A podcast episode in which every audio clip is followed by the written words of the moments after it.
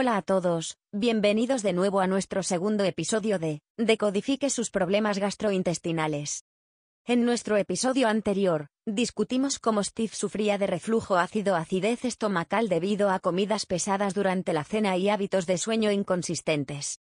Hoy voy a hablar sobre Matthew, de 36 años, quien es jefe de ventas de una marca líder en bienes de consumo masivo.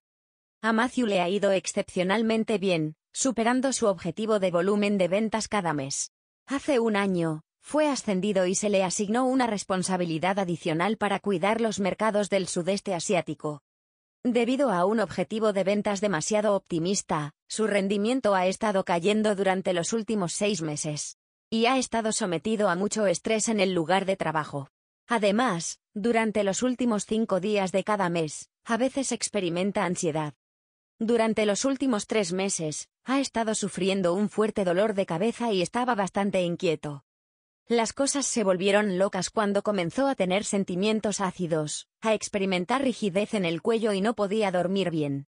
Durante los últimos 15 días, ha comenzado a fumar mucho e incluso a comer mucha basura. Esto fue impactante para él, ya que era una persona sana, y nunca sintió la necesidad de comer alimentos procesados y con alto contenido de azúcar. Incapaz de aliviar los problemas de acidez estomacal, Matthew visitó a un médico que le pidió que tomara antidepresivos. Sin embargo, dentro de los cuatro días posteriores a la toma de antidepresivos, su dolor de cabeza empeoró e incluso comenzó a tener sensaciones de ardor en la garganta.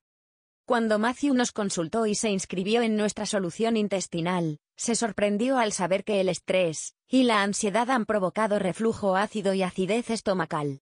Damas y caballeros, los vínculos entre el estrés y la acidez estomacal se atribuyen a la comunicación entre nuestro intestino y nuestro cerebro. ¿Le sorprende cómo la comunicación intestinal y cerebral o la falta de comunicación pueden provocar acidez estomacal? Déjame descifrar esta relación. El intestino y el cerebro interactúan entre sí a través del nervio vago. Como tal, la comunicación entre estos dos órganos afecta la producción de varias hormonas y neurotransmisores como el cortisol, el estrógeno y la testosterona. Esta comunicación bidireccional modula nuestras respuestas emocionales. El estrés crea una barrera en esta comunicación bidireccional. Esto actúa como una señal para nuestro intestino de que nuestro sistema inmunológico está siendo atacado. El intestino apaga inmediatamente el sistema digestivo. Esto ralentiza el proceso de digestión, y la comida permanece durante más tiempo en el estómago. Esto da más tiempo para que el ácido del estómago suba por el esófago, lo que resulta en reflujo ácido. Este flujo de alimentos en el estómago y alrededor del intestino delgado hace que algunas bacterias se muevan hacia el intestino delgado, y provoquen un crecimiento excesivo de bacterias en el intestino delgado y disbiosis intestinal. Esto a su vez crea estrés, lo que lleva a un círculo vicioso que empeora aún más la acidez estomacal. Eso es sobre Matthew y cómo el estrés en el lugar de trabajo resultó en reflujo ácido. En nuestro próximo podcast, discutiremos cómo Marta, una capitalista de riesgo de 40 años, aumentó su riesgo de atraer enfermedades cardíacas debido a un SIBO.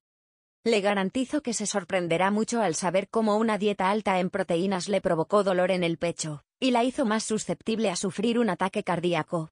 Únase a nosotros en el próximo episodio de Cómo decodificar sus problemas gastrointestinales. Firmando por ahora.